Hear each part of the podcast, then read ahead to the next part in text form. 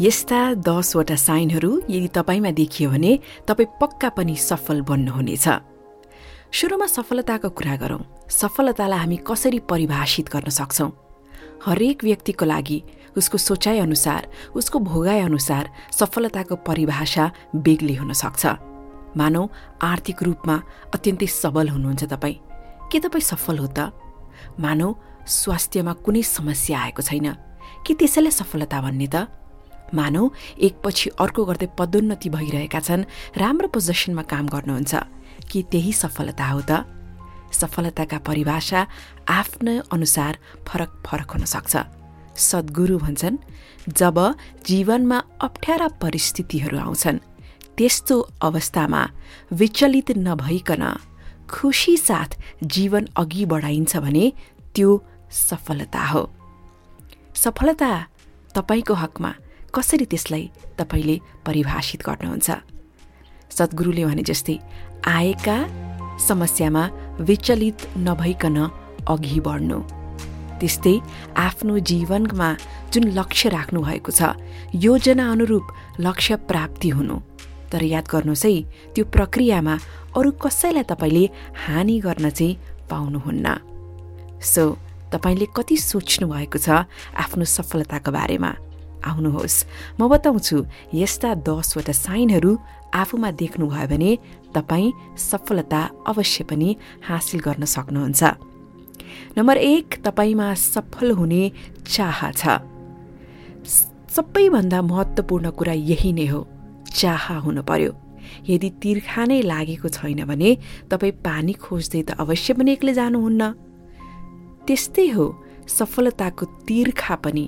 तपाईँमा यति धेरै हुनपर्छ त्यही तिर्खाको कारण नै तपाईँ सफल हुने योजनाहरूतर्फ कदमहरूतर्फ एकपछि अर्को गर्दै लाग्नुहुनेछ। संसार अत्यन्तै प्रतिस्पर्धी छ।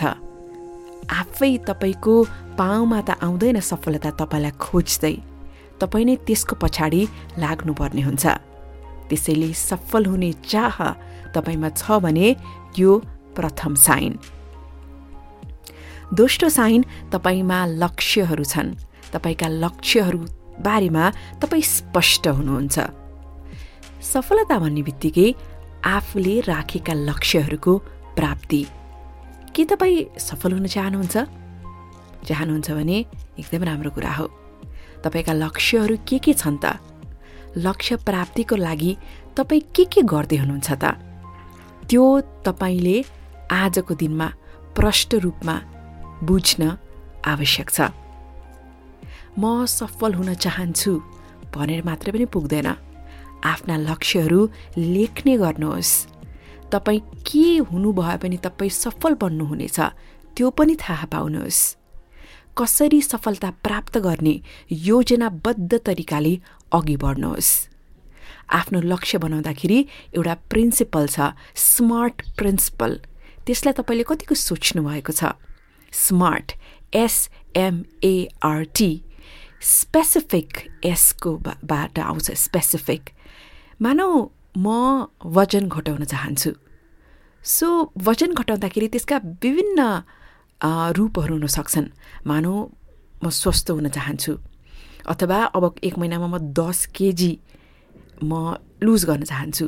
अथवा म त्यत्तिकै दुब्लाउन चाहन्छु। तर यहाँनिर प्रष्ट रूपमा म मानौ दुई महिनामा दस केजी लुज गर्न चाहन्छु वजन घटाउन चाहन्छु।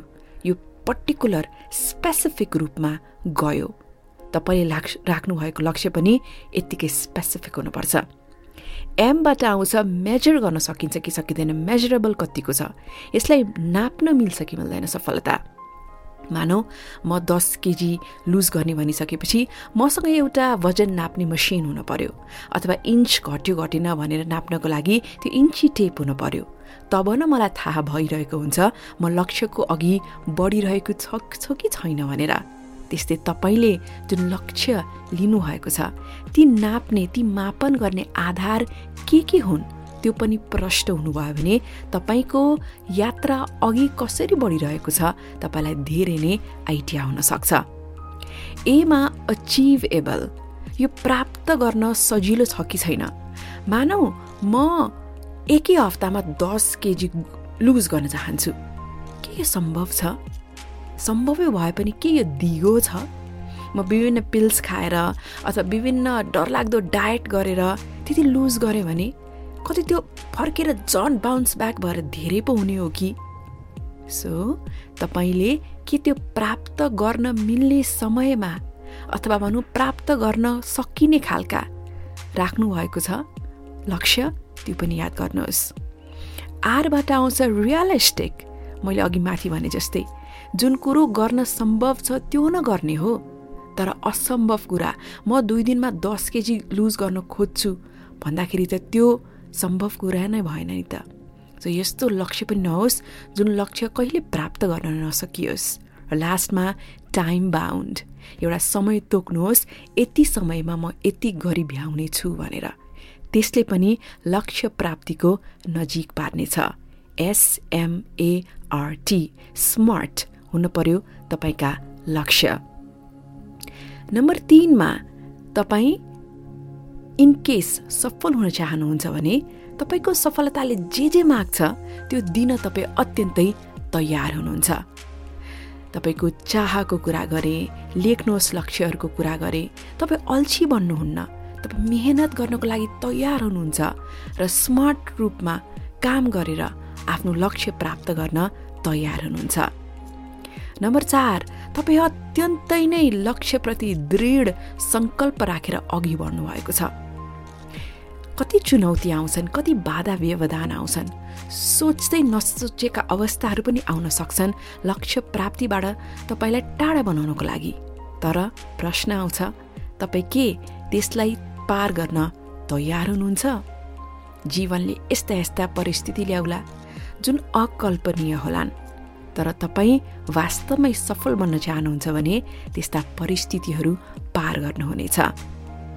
नम्बर पाँच प्यासन भनिन्छ अङ्ग्रेजीमा। त्यो आगो तपाईँमा हुनै पर्छ तपाईँको लक्ष्यलाई लिएर। जब तपाईँ यसरी निधाउनुहुन्छ कि सपना सम्झिएर तपाईँ निधाउनै सक्नुहुन्न तपाईँ तपाईँमा त्यति धेरै त्यो लक्ष्यको प्रति तपाईँ दृढ हुनुहुन्छ तपाईँ सिरियस हुनुहुन्छ भनेदेखि अत्यन्तै राम्रो साइन हो। नम्बर सिक्स हरेक व्यक्तिलाई एउटा न एउटा गिफ्ट अथवा प्रतिभा प्राप्त नै हुन्छ मान्नुहोस् नमान्नुहोस् यो जीवनको साँचो कुरा हो। सो तपाईँमा त्यो प्रतिभा छ र त तपाईँले त्यही प्रतिभालाई ध्यानमा राखेर आफ्नो जीवनको लक्ष्य तय गर्नुभएको छ। सो तपाईँको हकमा के तपाईँले त्यो प्रतिभाको पहिचान गरिसक्नुभयो? आफूलाई प्राप्त त्यो गिफ्टको बारेमा बुझिसक्नुभयो? यदि त्यस्तो हो भनेदेखि अत्यन्तै राम्रो कुरा हो। तपाईँ अघि बढ्नुहुनेछ र सफल बन्नुहुनेछ। फेरि यो प्यासन भन्ने कुरा कस्तो हुन्छ भने तपाईँ भलै रातको एघार बाह्र एक बजोस् तर तपाईँमा त्यो प्यासन छ तपाईँमा त्यो उपहार छ तपाईँमा त्यो ट्यालेन्ट छ भनेदेखि जति व्यस्त भए पनि जति काममा समय लागे तापनि तपाईँ मनबाटै खुसी भएर त्यो काम गर्नुहुनेछ। नम्बर सात तपाईँ अन्य सफल मान्छेहरूलाई पनि भरपुर प्रशंसा गर्नुहुनेछ। यदि तपाईँ आफूले जस्तो सफलता चाहनुहुन्छ त्यो अरू कसैले पाइसकेको छ उसलाई आइडल मानेर उसको जीवनको यात्राहरूलाई तपाईँ प्रशंसा गर्नुहुन्छ भने न त्यो सकारात्मक सोचका साथमा तपाईँ आफ्नो सकारात्मक सफल यात्रामा अघि बढ्नुहुन्छ।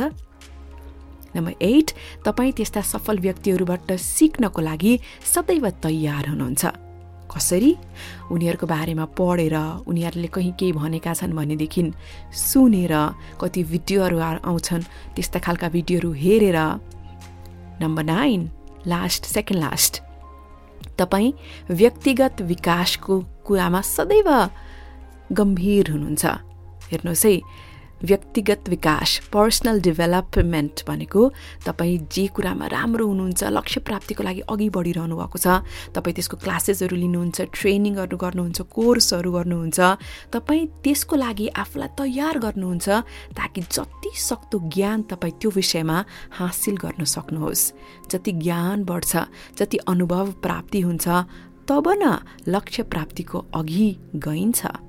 र अन्त्यमा तपाईँ आफ्ना साथीहरू निकै नै ध्यानपूर्वक छान्नुहुन्छ। साथीहरूले बनाउन सक्छन् भत्काउन पनि सक्छन्। त्यस्ता साथीहरू जसले सदैव तपाईँलाई कामको लागि बाधा मात्रै तगारो मात्रै उभ्याइदिन्छन् तीबाट तपाईँ टाढै बस्नुहुन्छ। बरु जसले तपाईँको सपनामा एक इट्टा थपिदिन्छन् हो त्यस्ताको साथ तपाईँ अघि बढ्नुहुन्छ। सो यति दसवटा कुरा छन् भने तपाईँलाई अग्रिममै शुभकामना तपाईँ सफलताको यात्रामा अघि बढिसक्नुभयो।